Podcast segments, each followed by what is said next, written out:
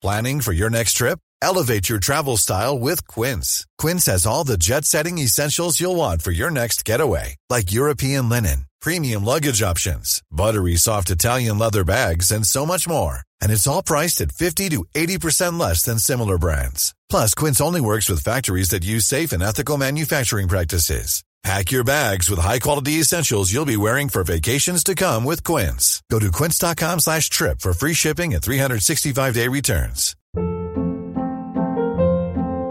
Hold up. What was that? Boring. No flavor. That was as bad as those leftovers you ate all week. Keke Palmer here, and it's time to say hello to something fresh and guilt-free. Hello Fresh. Jazz up dinner with pecan-crusted chicken or garlic butter shrimp scampi. Now that's music to my mouth. Hello Fresh. Let's get this dinner party started. Discover all the delicious possibilities at hellofresh.com.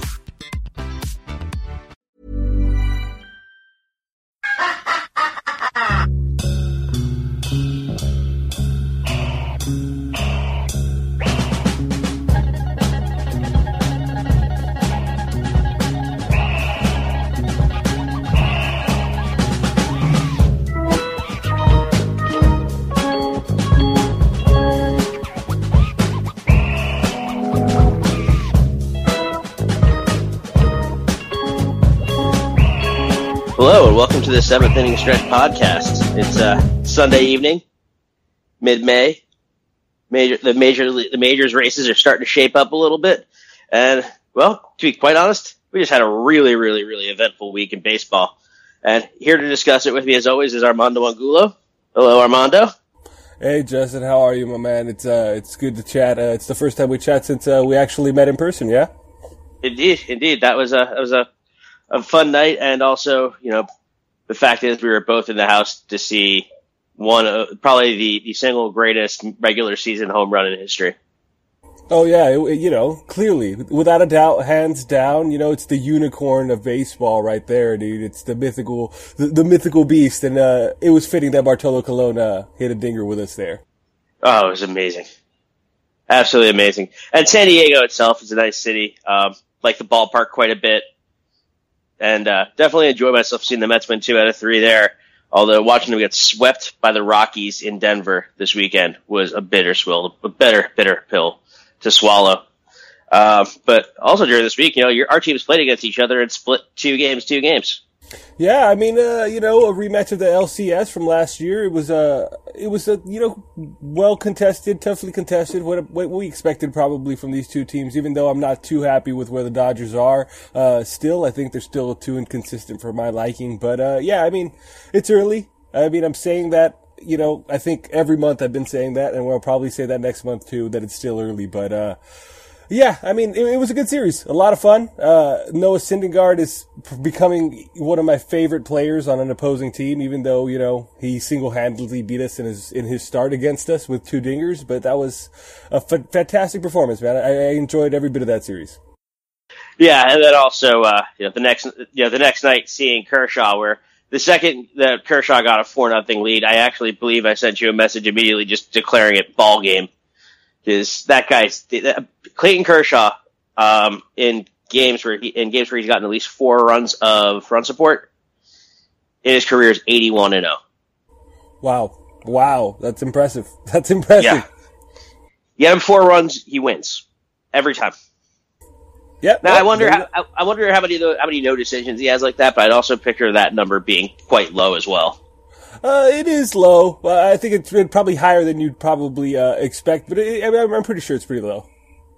Yeah, absolutely. Speaking of low, let's get into the uh, the, the latest breaking thing in baseball. Uh, rough slide by Joey Bautista to second base uh, leads Rougned Odor to cold cock Joey Bats.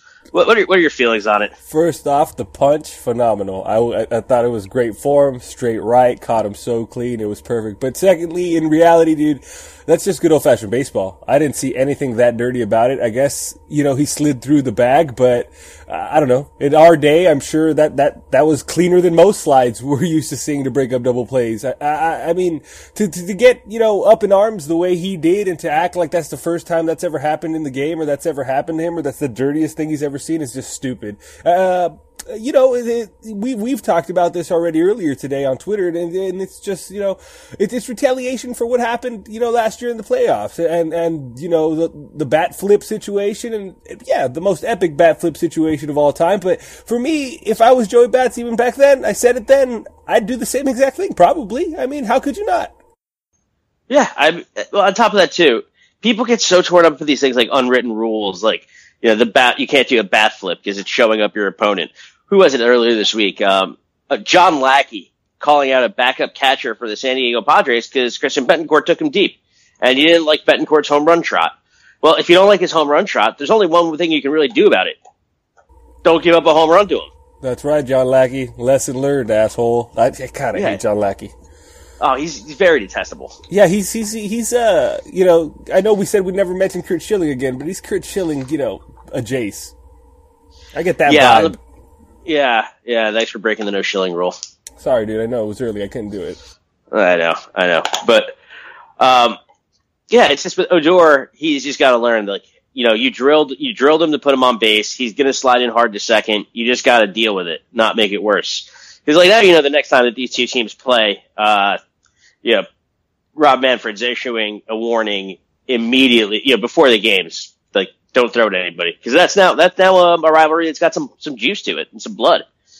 Yeah, it does. I mean, rivalries are always good, man, and it's good to see it uh, when it's highly contested. But I think, you know, in this situation, it was a cheap shot. Uh, eventually, you just got to get over it. And like you said, if you don't want, you know, people to be doing bat flips or celebrating home run trots in certain ways, you just get better. Uh, don't make those mistakes and uh, try to avoid that situation instead of fucking being pissed off that, you know, you left a hanger or you did whatever you did. You know what I mean? It's just, I don't know. You got to take some responsibility. Yeah, fully, fully agreed. Fully agreed. So then on, on to the next thing, uh, that, that kind of caught my attention this week. During the course of this week, we got to see both David Ortiz basically be, have to be restrained from, from, from what looking like he was going to kill an umpire on a called third strike and it had Bryce Harper uh, effectively tossed out of a game, and then on a walk-off hit, walking towards home plate and basically telling him, I believe, to suck it or something along those lines. Uh, there's there's two questions. There's two questions for me here. First off, how does Big Papi get a pass on all of these kinds of antics? Because he does them quite a bit, and nobody ever brings them up when talking about him. And uh, if you're Bryce on the Bryce Harper thing, like how childish is that?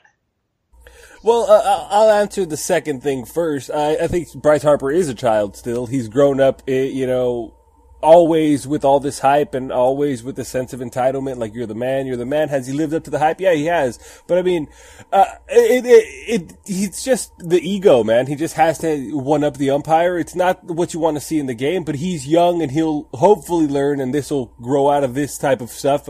Uh, it's unnecessary, especially, you know, at this level of the game. I mean, you, you guys got the walk off. I mean, the game ended. It is what it is. Whether you're happy with certain calls that go on during the game, I'm I'm sure there's in every game players are unhappy, but to act that way is just unnecessary after the fact, especially. And then for for for David Ortiz, man, I, I don't understand it. I've been asking the same question myself for quite some time: is how does he keep getting away with this? Because it's it's pretty deplorable the way he acts and the the, the amount of fume and rage he directs to umpires on a regular basis. Uh, you know, being restrained, like you said, is it the first time we've have to see this? Like he, he's literally gonna. It looks like he's enraged to the he's point where kill, it looks yes. like he's gonna kill someone. Yes, physical damage. He's got a bat in his hand still. It's just unnecessary. He's constantly throwing his helmet. He's throwing these tantrums. And I mean, Look, dude, I get it. You know, you take pride in what you do. You're a professional hitter. You don't field, so hitting is that much more like significant to you, and and then you're, you're up in arms about any wrong call. But get over it, dude. You're not the fucking only dude that, that that's ever been fucking called out on a slider that's off the plate by two inches.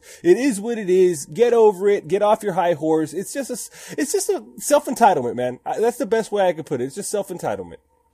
Absolutely, but also just a as a podcast, I think we'd like to send a brief congratulations to David Ortiz for becoming only the third player in Major League history to have 500 home runs and 600 doubles, joining Barry Bonds and Hank Aaron. Yeah, congrats. I love Papi. I love Papi. I just yeah. think, you know, in these situations, it, it, it's, it's not the best Papi, you know, it's not the best for him or for the game in reality. Yeah, I mean, he's just got to chill out. Like, don't, don't yell at the ump from that close. Yeah, exactly. So I'm actually going through the uh, the the uh, agenda list that I wrote out la- earlier this week, and I'm like, what still applies? Yeah, sure. So Scherzer's twenty Scherzer's twenty strikeout game definitely applies.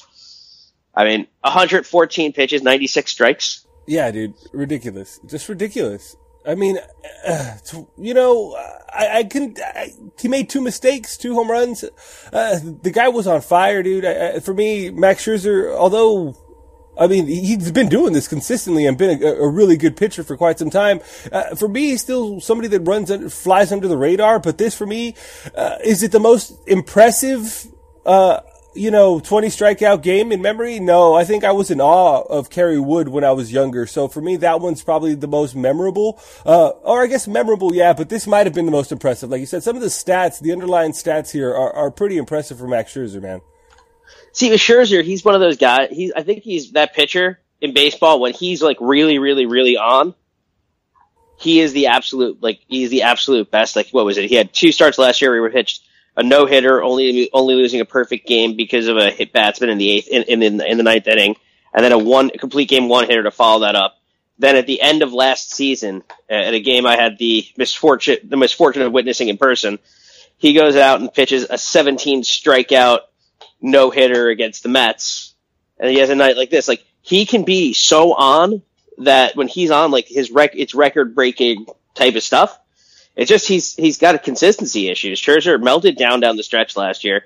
He's been getting hit hard thus far this year, and that twenty, you know, the twenty strikeout game thus far is his. I mean, it's going to probably be the best outing of his career. So it might not be, uh, or maybe actually last year's no hitter was, but he just has that ability, like Arrieta, to be so insanely dominant in in, uh, in a one game when he has his stuff.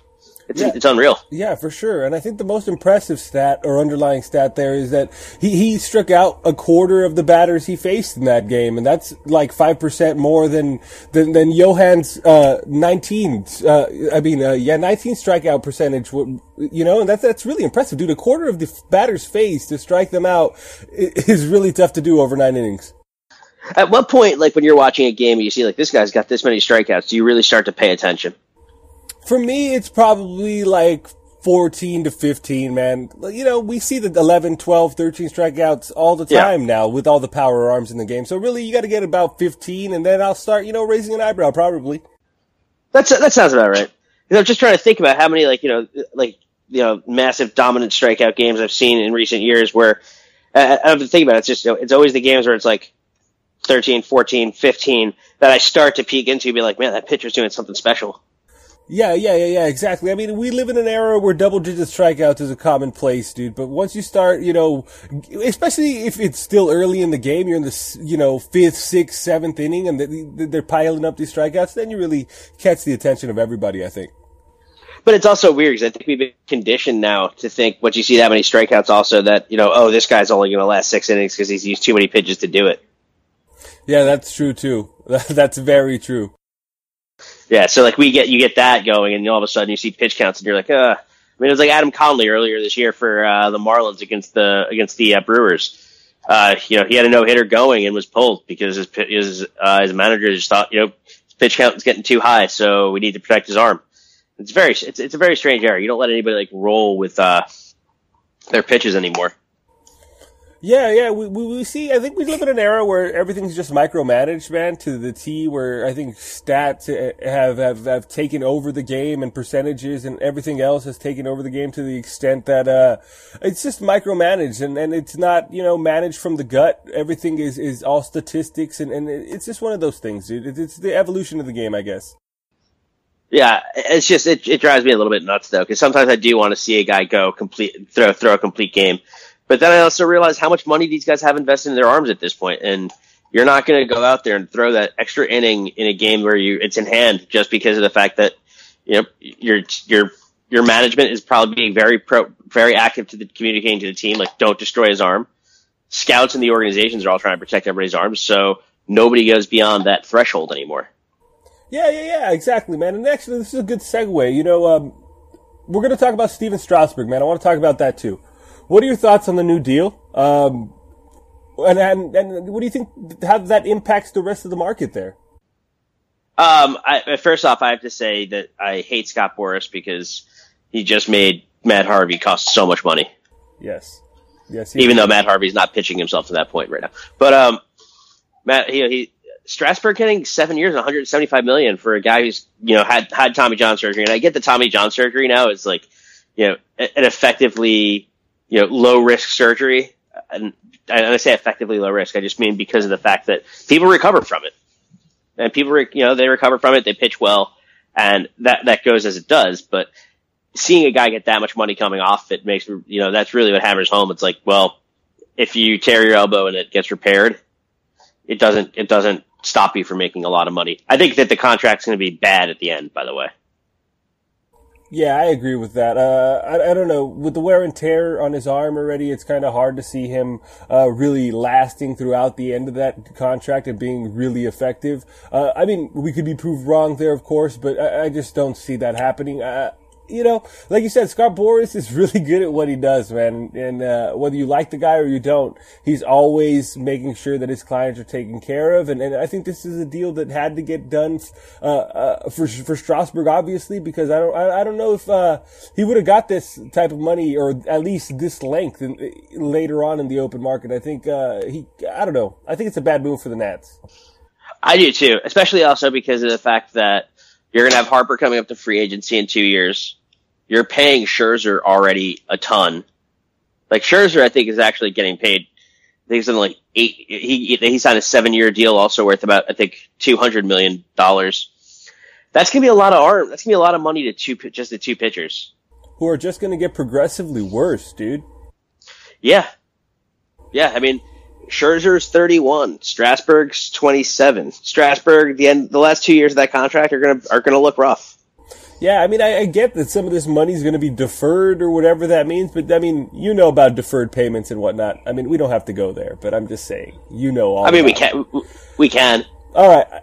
I, I just want to ask you. I know we've talked about this, but now that we're here, I just want to ask you on, you know, recording this. What are your thoughts on Bobby Bonilla? Let the people know about the Bobby Bonilla situation, and I'm just going to shut up and let you go off on your little rant for a couple minutes here. Okay, so the worst thing you could do when you're running a baseball franchise is trust your finances to Bernie Madoff. Uh, the Mets being a franchise that pride themselves on doing the worst thing that you can do at any point in time, followed that advice. And Madoff, and Madoff advised the Mets that instead of giving Benia a payout where they settle the contract once and for all, they invest the money with him, and they and then they design the payout so be an annuity paid to Bobby Bonilla that would pay him through 2025. So Bobby Bonilla gets a million dollars on every, I think every April from the Mets until 2025.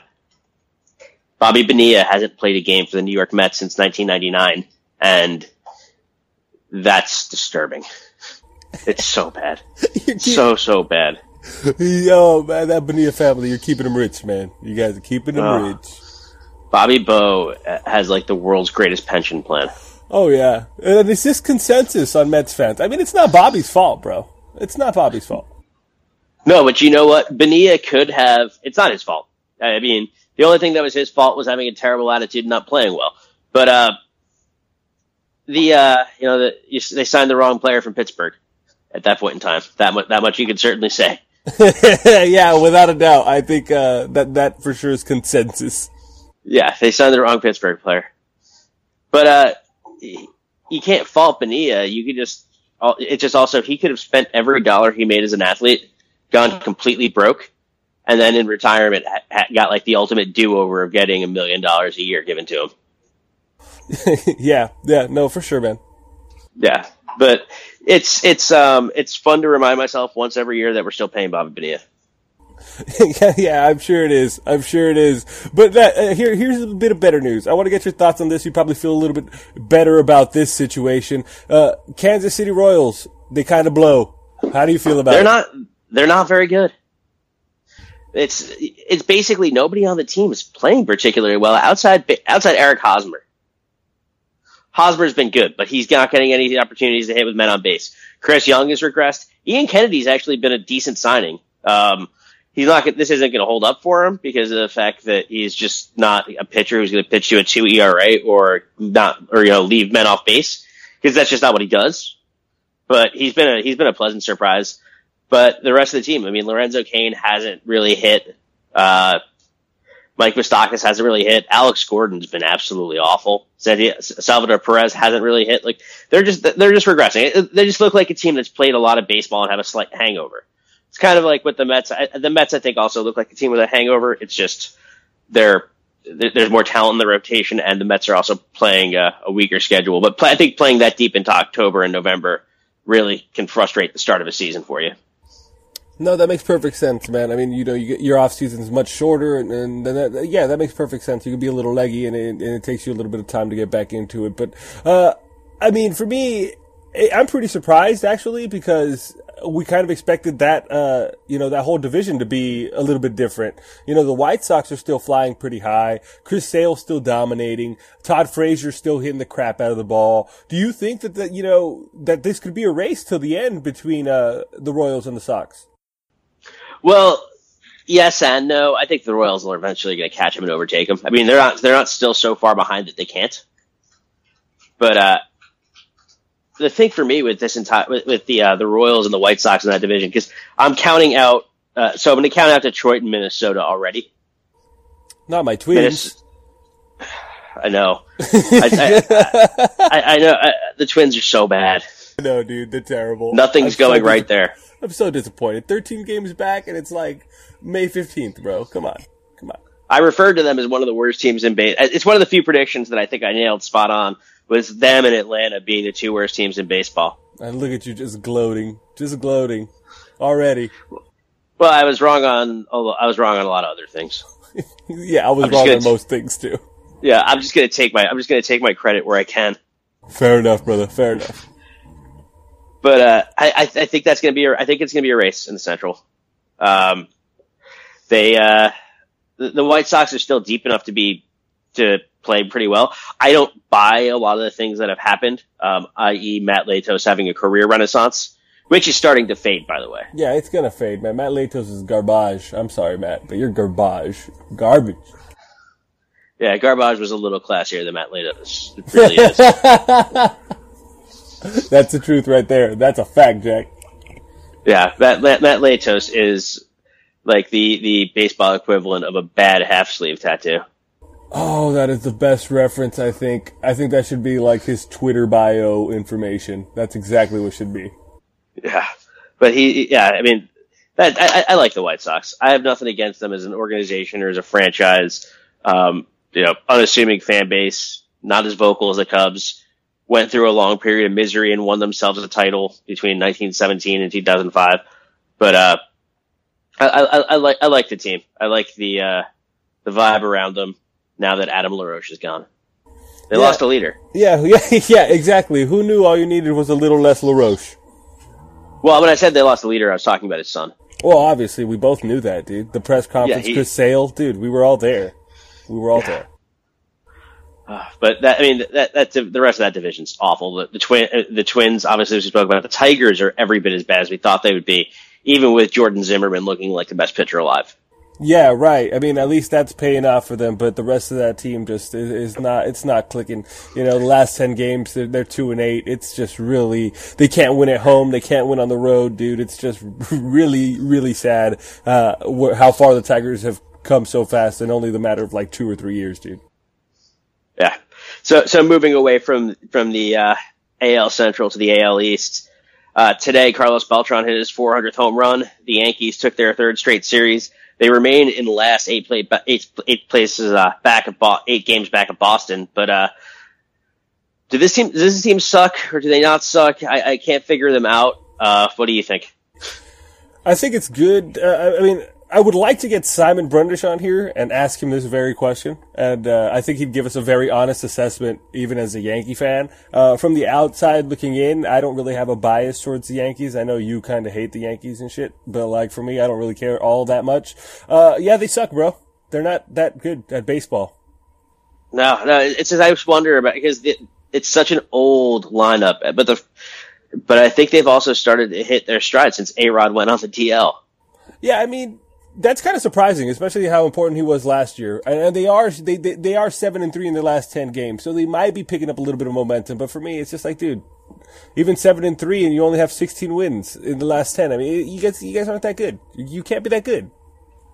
Yeah, I, I think that it might finally be. Uh, the Yankees need to actually commit themselves to not going out and spending money at free agency for like two or for two years just to clear out the bad contracts they have, and then basically re re like reequate themselves with uh the the economics of baseball, or just wait for Bryce Harper to hit free agency and give an offer him half a, half a billion.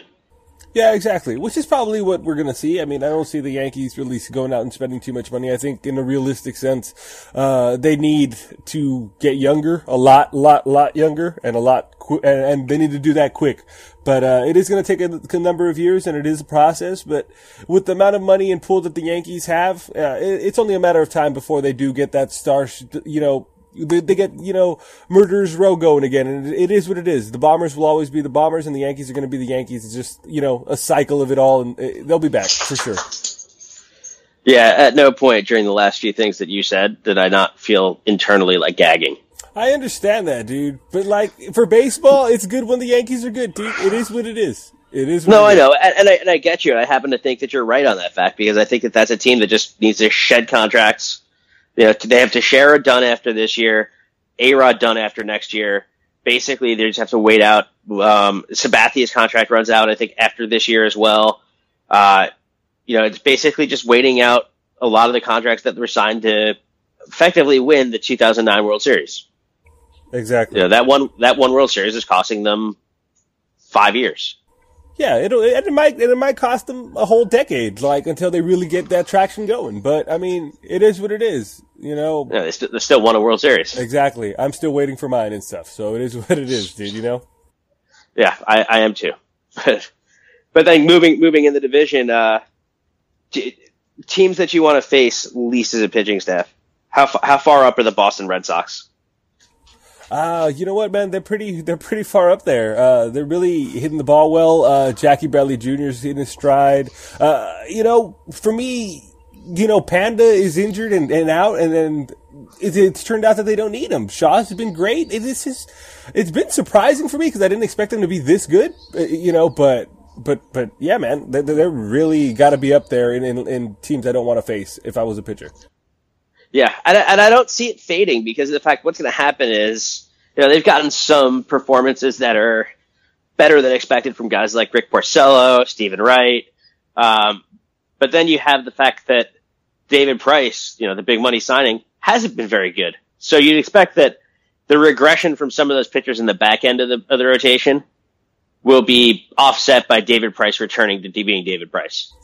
Yeah, I think, I mean, we, we've grown accustomed to seeing David Price have slow starts and not get it going too well too early and stuff. But yeah, I mean, he's bound to pick it up. Uh, he's, he, he's David Price. He's, he's a Cy Young contender year after year and he, he has, his stuff's too good not to figure it out. He's familiar with the division. None of this is new for him. So it's only a matter of time. And, and if they can continue to play ball like this, then they're going to be a really, really serious contender going deep into October. And, and, and even with as bad as Clay Buchholz is. I, God, Clay Buchholz is costing me in fantasy Clay baseball. Buchholz is hate that so guy. bad. Hate that guy. I, I, I can understand hating Clay Buchholz. I've, I've, you know, I've had the conversation with Red Sox fans about Clay Buchholz. Uh, the, you know, when, when you, when you run into the misfortune of running into one who actually, uh, believes that Clay Buchholz is a solid major league pitcher, you can just recite to them that he's 31 years old and he's never had a 200 inning season. Yeah, man. Yeah, exactly. I, I, these people that still think that Clay Buchholz is up and coming uh, are, are fooling themselves. He, he's already on the back end of his career. It's ending. Yeah, nobody, nobody, nobody turns it around and finds like all the potential they had, and then and then flourish for ten years at thirty-one. At that point, you pretty much are what you are. There it is. Exactly. So Clay Buchholz, you're mediocre at best. Yeah. Or you just start taking steroids. Well, that's always an option, and you know, you and me are not, you know, we're not against that. I mean, do what you have to do, man. Yeah, yeah, you gotta you gotta feed your family. Hey, I'm with that. Uh, so then also uh, within the uh, AL East, the uh, the Baltimore Orioles haven't haven't um, fallen off yet. I didn't, I didn't expect that. I would have thought they were going to. Yeah, man, how good have they been? Mark Trumbo has been a revelation there. Trumbo is crushing the ball. Adam Jones is finally starting to hit this yes, week. Yes, yes, and that's good to see. Adam Jones is, is on fire, dude. You know, in his last seven, he's hitting 433, four homers and nine RBIs, dude. That's ridiculous. 433 Oh, yeah. in seven games. You know that's great. Nah, he's he's crushing the ball. Yeah, man. He's Uh, um he's a great player. Yeah, yeah, no, he is. He's a great player, and, and you know, Jonathan Schoop's playing well, and, and and eh, you know, if players like Scope can continue to play well for this team, then you know what, they're a real, real threat going deep into this playoffs too. Yeah, the pitching's better than I thought that it would be also. Yeah, well, Especially the back end of that bullpen. Exactly, exactly. I think they're all maybe overachieving. Uh, I, I don't think we underestimated them per se. I just think they're really overachieving and everything's clicking. And, and it may be, just be one of those years that, you know, a team like this just, you know, brings it together and, and, and can go deep. I mean, players are playing really well. Like you said, Mark Trumbo has been just absolutely crushing the ball for this team, and nobody would have probably expected that. He's not going to hit for a high average, dude, but he's got 40 home run potential and 120 RBIs in that bat for sure. Yeah, I mean, especially in that lineup too, considering that you can't really. It's tough to pitch around anybody. You can still like that's a team you could still attack and strike them out quite a bit because well, there are just a lot of guys who swing for a ton, who swing uh, you know really really hard and try to hit the ball very very far. But w- when that works, it uh, it can be devastating. Absolutely, dude. Absolutely. There's no doubt about it. Yeah. So, want to get into players of the week? Let's do it. All right. So, who's your uh, National League Player of the Week? For the National League, dude, I'm gonna go with Addison Russell. Addison Russell's been playing pretty good, dude. He's he's he's hitting at about 380, uh, 13 RBIs. You know, that's that's not bad for for a player like Addison Russell, man. 13 RBIs, driving the ball in more than I mean, driving the runs in more than we probably expect, and it's just been a good week. And then he's having those opportunities and coming through. So uh, for me, it was Addison Russell. All right. Um, I'm gonna go with Noah Syndergaard. Yeah, well, I can't argue with that. Uh, I would have probably gone with Noah as well, except he did it to us. That's fair. I mean, basically, even though it's only one game in the week, it's you know, eight, eight, uh, eight strong innings, a win, six strikeouts over those eight innings, and two homers, four RBIs. You know, a, a really just all around solid performance. Yeah, not a bad, not a bad way to uh to to to, to finish up your your work week right there. How about in the uh, the AL? Uh, for me, it's got to be Jackie Bradley, dude. He's been smoking the ball. He's hitting over 500 in his last seven. He's got uh, 15 RBIs in his last seven. He's really, really scorching the ball. Overall on the year, he's hitting over 330. It's it, it's pretty impressive what he's doing, and, and this is what I think uh, the Red Sox have been waiting for for Jackie Bradley for a few years now. Yeah, he looks he looks really good. I was gonna I was gonna pick him also, but now for the sake of finding someone else, I'm actually gonna go with Travis Shaw, hitting 423 for the week, two homers, nine ribbies, uh, just another all around solid week. Then basically you can pick anybody from the Red Sox lineup this week, and you'd have a solid case for them as the player of the week. That's right. The Red Sox are on fire. Uh, but knowing us, giving them all this praise, uh, they're going to be shit this week. And next week we'll be talking about how bad the Red Sox have been. Yeah, yeah. I mean, that's a that's a funny thing with the AL East. It's such a it- it's such a tight division that basically the four teams uh, at the top right now, basically meaning Tampa Bay, Boston, Toronto, and uh, Tampa Bay, Boston, Toronto, Baltimore, all can basically take that division. I think the Yankees are just kind of dead though. I, I, I think the Yankees are the also ran there. Yeah, no, I think we agree with that. Uh, it's going to be a nice little race, probably a three-headed race going down the stretch, but, uh, it should be fun. It should be fun. I mean, we'll talk about it in a month and see where we're at, especially because, you know, things change and they're very fluid, but I think it's going to be a fun race, uh, for the, for the long stretch here. Yeah, absolutely. And there, I mean, any any games you want to see coming up this week? What's your, what's your matchup to watch? Oh, it's got to be the Freeway Series, dude. Dodgers Angels. That's coming up this week, and uh, it's nice. always fun. I got to, you know, it's always a grudge match. It's always good here, uh, and we're probably going to end up dominating. We haven't had the best overall record against them in the last few years, but uh, I think they're really bad, and we're better than that. So hopefully it goes well for us. Yeah, let me ask you a question then about the Angels quickly. Go ahead.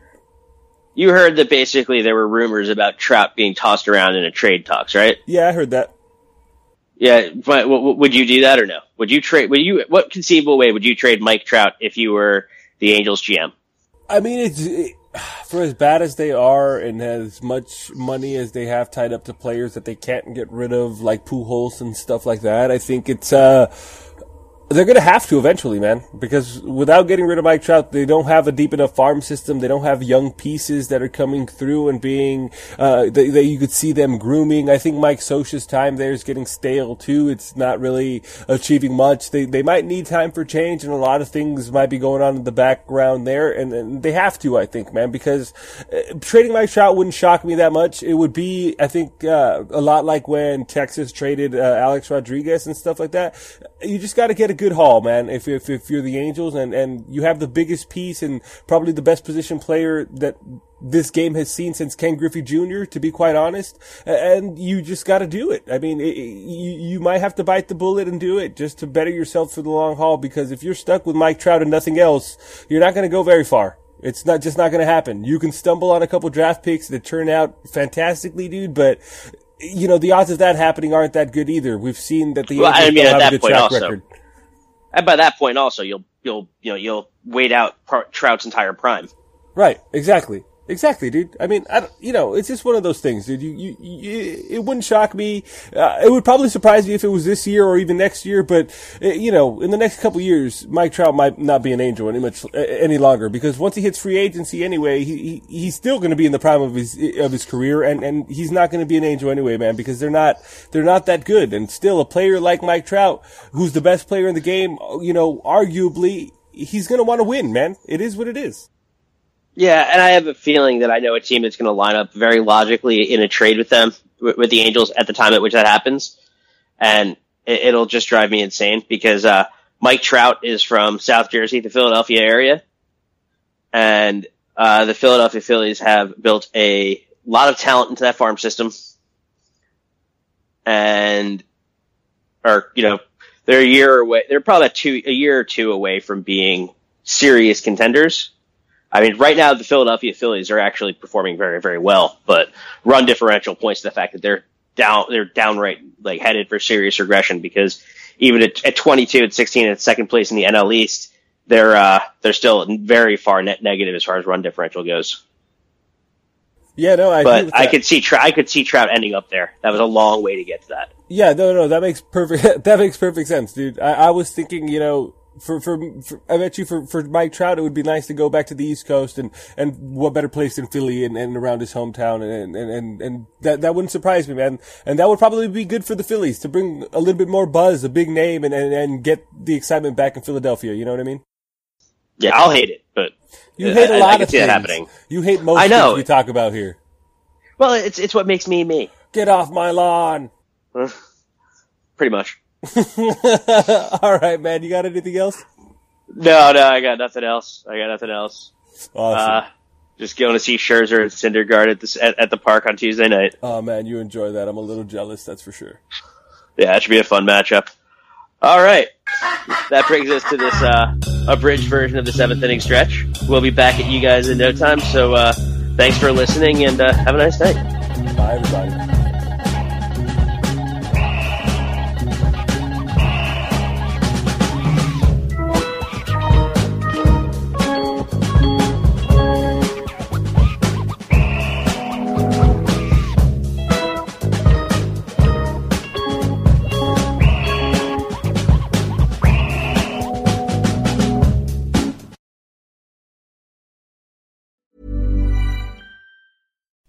You like to look five years younger? In a clinical study, people that had volume added with Juvederm Voluma XC in the cheeks perceived themselves as looking five years younger at six months after treatment. Look younger, feel like you. Add volume for lift and contour in the cheeks with Juvederm Voluma XC. Reverse signs of aging by adding volume to smooth laugh lines with Juvederm Vollure XC.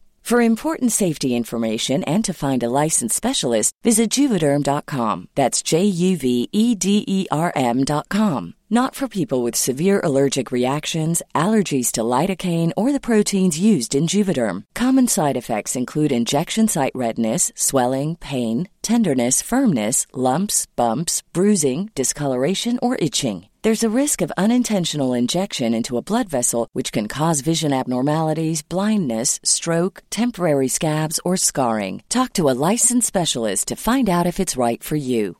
I'm Sandra, and I'm just the professional your small business was looking for. But you didn't hire me because you didn't use LinkedIn jobs. LinkedIn has professionals you can't find anywhere else, including those who aren't actively looking for a new job but might be open to the perfect role, like me.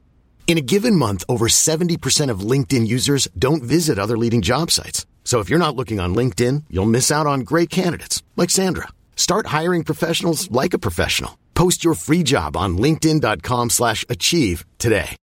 Millions of people have lost weight with personalized plans from Noom, like Evan, who can't stand salads and still lost 50 pounds. Salads generally for most people are the easy button, right? For me, that wasn't an option. I never really was a salad guy. That's just not who I am. But Noom worked for me. Get your personalized plan today at Noom.com. Real Noom user compensated to provide their story. In four weeks, the typical Noom user can expect to lose one to two pounds per week. Individual results may vary.